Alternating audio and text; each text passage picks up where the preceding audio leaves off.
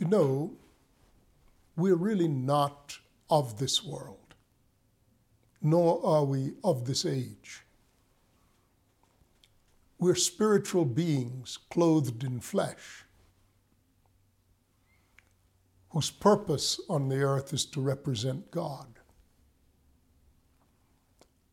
The world, by contrast, is comprised of consumers, people who hope to live their best lives now. So our ways are meant to disclose the ways of God to the world.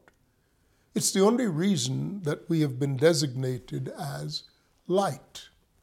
We are the light of the world. It is the manner in which we love one another, Jesus said in John 17, by which the world understands that God loves them even as he has loved Christ. So we're not imitators of the pattern of this world, nor do we live our lives according to the pattern of this world. We reject the pattern of this world, even as we are conformed to Christ. And nowhere is this more apparent than in the matter of empowerment through submission. We talked about that in the last, in the last broadcast. It, it seems like a contradiction in terms that we would be empowered by being submitted. The world says, no, no. I'm empowered by being able to dominate. You know, if I have millions of Twitter followers, I'm an influencer. If I have political power, I may control the reins of government and tell people what they're going to do. That's the world. If I can kill enough people to, to terrorize a nation, I, I'm the ruler if I can align myself with, with a, a, a group of other people who think like I do, we could capture the most populous nations on the face of the earth and compel them to do our will. I mean, these are political philosophies, be they disguised as um, d- democracy or communism or uh, socialism.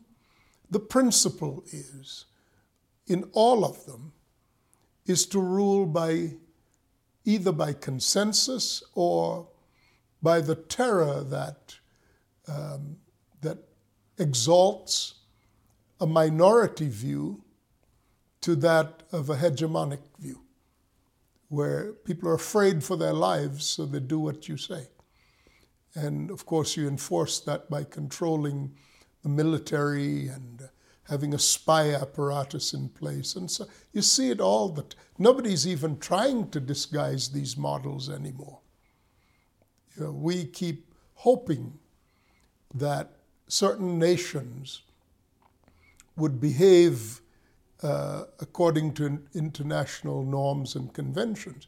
And they say they do, but they don't. They know that they don't, and the rest of the world knows that they don't. That's why, that's why we, you can't trust what comes out of governments, wherever the governments are in the world today.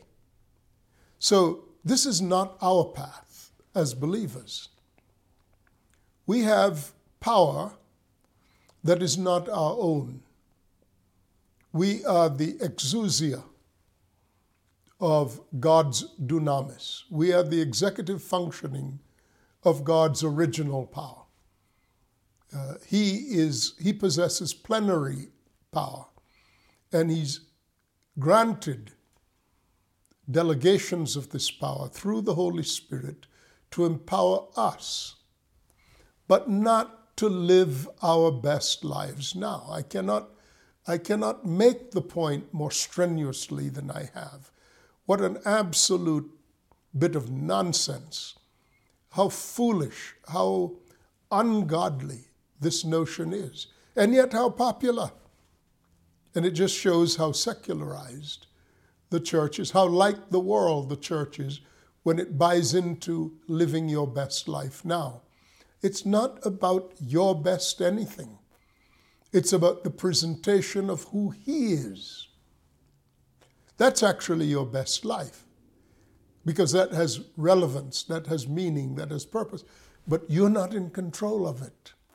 And you can't talk God into your view of it. Here's Paul on the subject.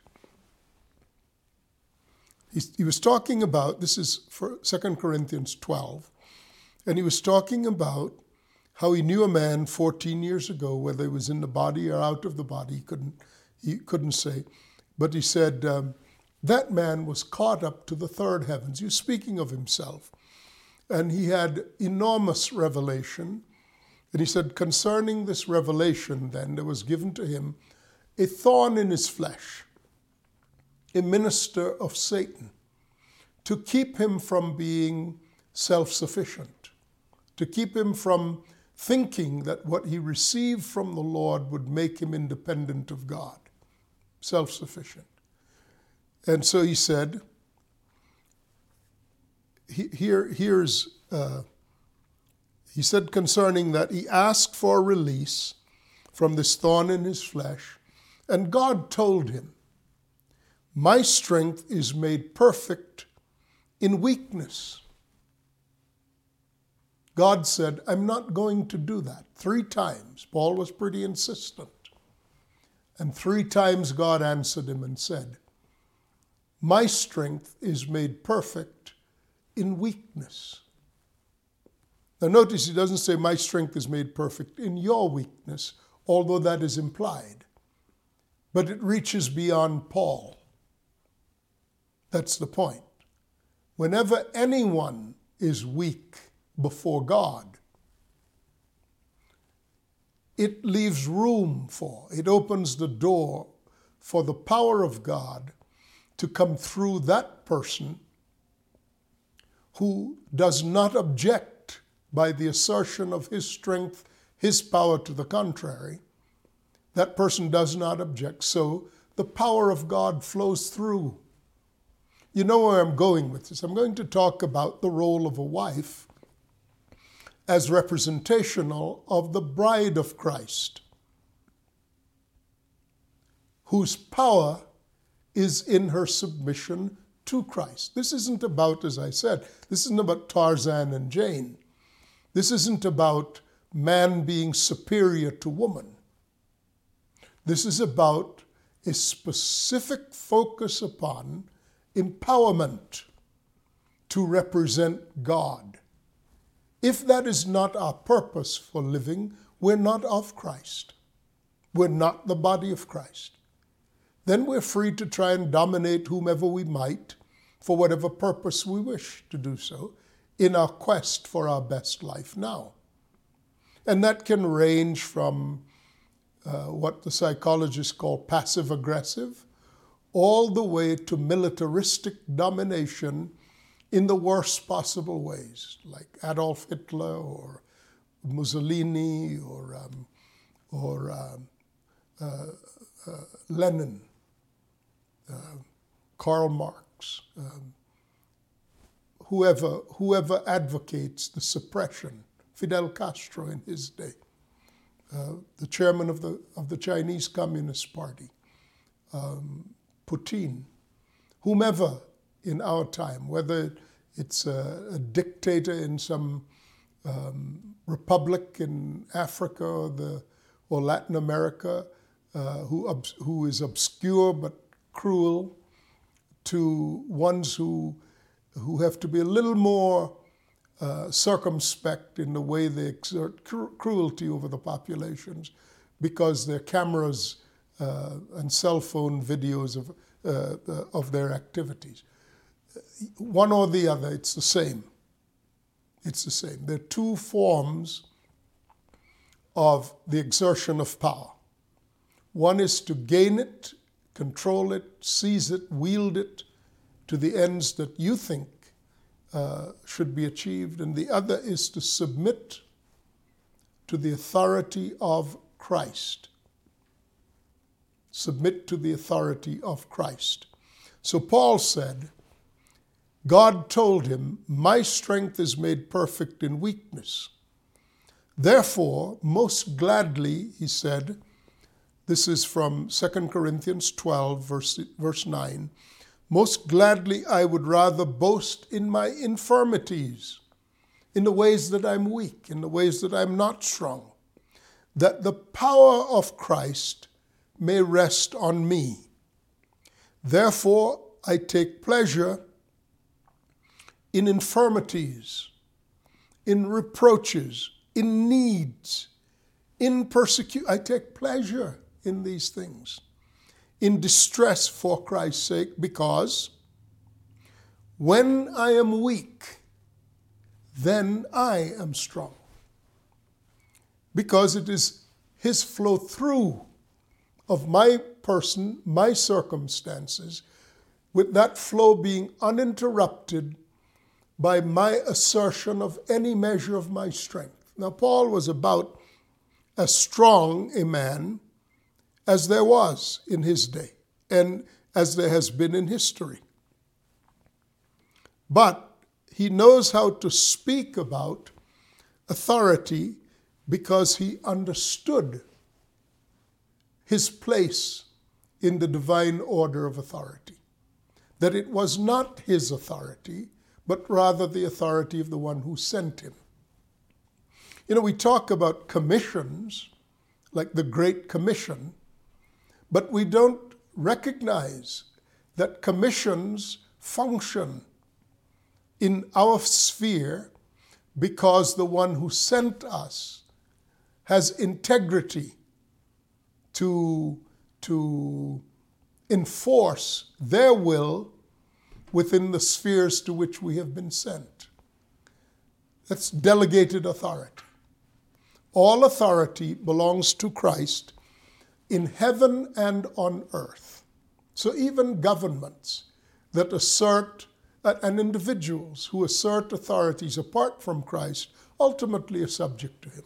He lets them function for purposes that are varied, but the reality is that they're, they're subject to his authority always and may be cancelled at any time. But theirs is not a representation of the kingdom of God. There's a representation of their rebellion against divine authority. Now, when we submit to the authority of the one who has authority, then we are said to be clothed, robed, invested. The word vest comes from the word vestment, which means clothing. Adam and Eve, when they walked in purity before God, were clothed in the light of God's glory. When they rejected his authority, they were naked, meaning that they were not clothed with his authority. They were in creation having lost their authority. And so they cobbled together an appearance of authority in the form of fig leaves. Fig leaves, which is about as unsubstantial a form of authority as there may be. Fig leaves, being by definition cut off from fig trees, are dead garments of their own creating. God clothed them in the promise of Christ when he gave them the skin of sacrifice. I'm, I'm of the view that the skins with which they were clothed were the skins of lambs, type and shadow of Christ. Uh, it certainly has some substance and traction in the scriptures when Abel offered a lamb for his sacrifice. But I, I, don't want to go any further. Now, the motif of clothing plays a very significant role in defining authority. And so Paul goes back to that picture in 1 Corinthians, the 11th chapter. Like the general subject matter of marriage, divorce, and remarriage, this has been, this that I'm about to share about a woman and a man and covering as it relates to Christ has been subject to religious folly. One of the things I find it hard to stomach is the singular singularity with which religious teaching and religious minds select scripture without understanding. So there are groups like, they call themselves names like holiness churches. Uh, and they emphasize, they, they emphasize religious appearing, religious practice, religious apparel, and the rest of it. You know, these can hardly be said to be representations of God by the widest stretch of one's imagination. These things appeal to children, unlearned in the scriptures and virtually completely ignorant of the ways of God. I have neither the stomach nor the patience for this, this kind of folly. And I encourage you, this is the time when God would have us throw off the yoke of this folly, which produces nothing except bondage, religious bondage, in the form of new ways of legally, legally entrapping people. So here, he says this. But I want you to know, this is 1 Corinthians, uh, 1 Corinthians chapter 11, verse 3. But I want you to know that the head of every man is Christ. Okay? Are we, are we there? The head of every man is Christ. The term head is the word kephale, K E P H A L E, and uh, it's the Latin, it's related, the, the Latin term, or it's related to the word capto, K A P T O. We get the Latin word caput from it, or capital. Um, so we talk about to decapitate, to cut the head off. And when, it's when, it, when it says the head of every man is Christ, he's not talking about Jesus' head being put on your body. That's silly.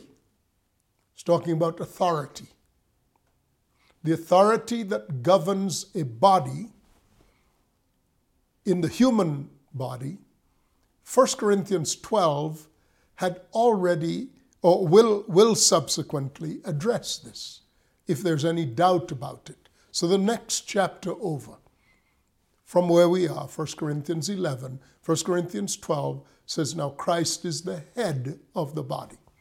And that body is a spiritual body. So there's no question, there can be no question, that he's talking about the authority in the kingdom of God. The, the, same the self same authority that Jesus claimed when he said, I have all authority in heaven and on earth because it's been given to me. And the very self same authority that Paul is speaking to when he says, When I am weak, then I'm strong, because of the working of his authority where my authority used to substitute. When I learn to submit to his authority, then I'm strong beyond anything I'm capable of on my own. That's the same principle. So the reference here to head is a reference to authority. To authority. So when it says, For the head of every man is Christ, he's speaking to the church, in which he says, in the first verse of this passage, imitate me just as also I imitate Christ. All right? Husbands, love your wives as Christ also loved the church. The mystery of the body and the head, if you like. And, and the principle being that the body is empowered by the head because the head has been granted all authority in creation, in heaven and on earth.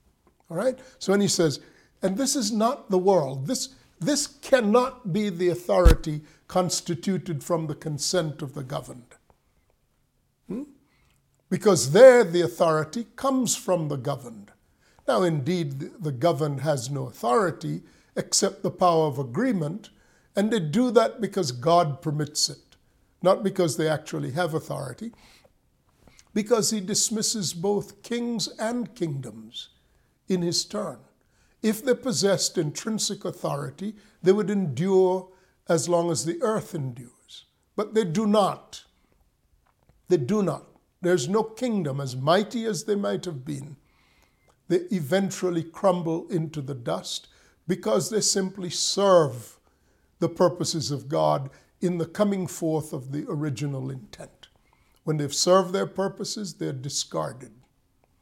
I remember the English poet um, on the 50th anniversary of uh, Queen Victoria's reign, the poet laureate of England, uh, Rudyard Kipling, had a, a, a psalm called Lest We Forget. Lest We Forget. And it says, uh, the, the captains and the kings depart. Um, empires crumble, he says. Uh, uh, God of, of our fathers, known of old, Lord of our far flung battle lines, between whose awful, awful hand we hold dominion over palm and pine. Lord God of hosts, be with us yet, lest we forget, lest we forget. At the height of Victorian England, which is to say, in the golden age of English empire, this prophetic psalm prophesied the demise of the British Empire. At a time when it was said, the sun never set on the British Empire. Today there is no British Empire on which for the sun to set. It is run by, well, you know what the royalty looks like today. Uh, English royalty, that is.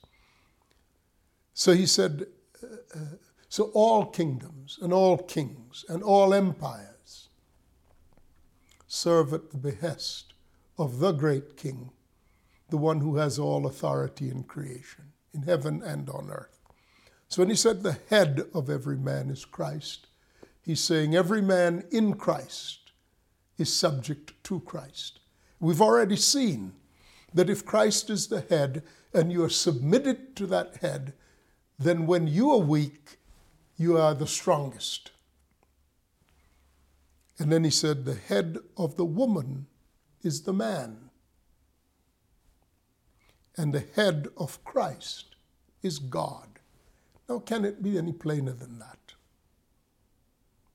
Is he talking about equality here? No, equality has no place in this form of empowerment. This is delegated authority. And it means that when you submit to the authority that has been placed over you, you're empowered by it. You're not, you're not diminished by it. You're not hollowed out by it. If the power, if the authority to which you are subject hollows you out, brutalizes you, abuses you, what is certain is this is not the kingdom of God. This is not the authority of Christ. This works in contravention of the authority of Christ. Now, listen to me. Because if what people resist is unrighteous authority, what I'm speaking about is authority constituted for the benefit of the one who is under authority. Now, I don't expect secular minds, men and women, today to accept this at all. In their folly, in their rebellious folly, whether they know it or they don't, they're seeking to establish a way of going forward based on their ability to control their circumstances. good luck. Good luck. It's not going to happen. That's why there's such a crisis of abuse of every kind. That is why there's such a crisis of mental illness. Even at the peak of the power of some, they falter because of the nagging doubt that they are actually able to execute on the basis of the authority they have. So the idea that um, a woman should not submit to a man in the context of marriage, again, that this is not possible. This is not sustainable in a secular worldview. This is only sustainable within the context of the rule of Christ, where the man is a subject to Christ, as the woman is a subject uh, uh, to the man, where Christ is subject to God in the fear of the Lord. All right? So, the sign that one is subject to the authority of another, uh, the man in, in creation, the man in creation takes on the role of Christ. And the woman in creation takes on the role of the bride of Christ. Now, the man, when he prays and prophesies, does not have his head covered. Because for man to have his head covered when he's, represent, when he's representing Christ is a sign of dishonor. Dishonor. Because God established an unveiled representation of himself in creation in the person of Christ. That's why the man doesn't have a covering on his head. He's representational of Christ. Christ is God unveiled. Man is meant to be the unveiling of Christ in his role as husband. The woman, you notice it doesn't say the woman cannot pray and cannot prophesy. She can do the same thing as the man. You notice that? Every man praying or prophesying, having his head covered, dishonors his head. Every woman who prays or prophesies with her head uncovered dishonors her head. So she may pray, she may prophesy, but covered. Why? Because she is the mystery of how we are covered by Christ. We are the way Christ is to be unveiled in a continuing unveiling. The bride of Christ is not yet, listen to me, the bride of Christ is not yet fully Christ unveiled.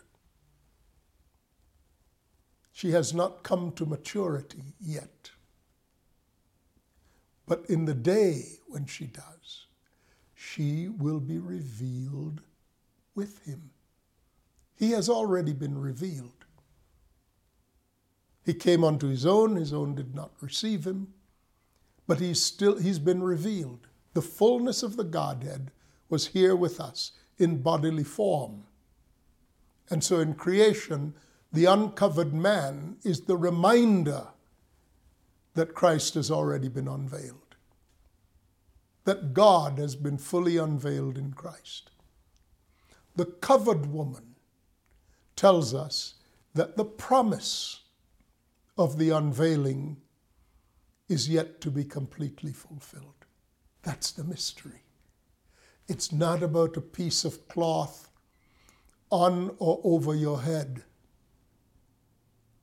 And for the Jew who insists on praying with his head covered, Christ is still unveiled to him. So much for Messianic Judaism that emphasizes covering, which was the promise of Christ coming, not the reality that he has come and has unveiled the Father to us.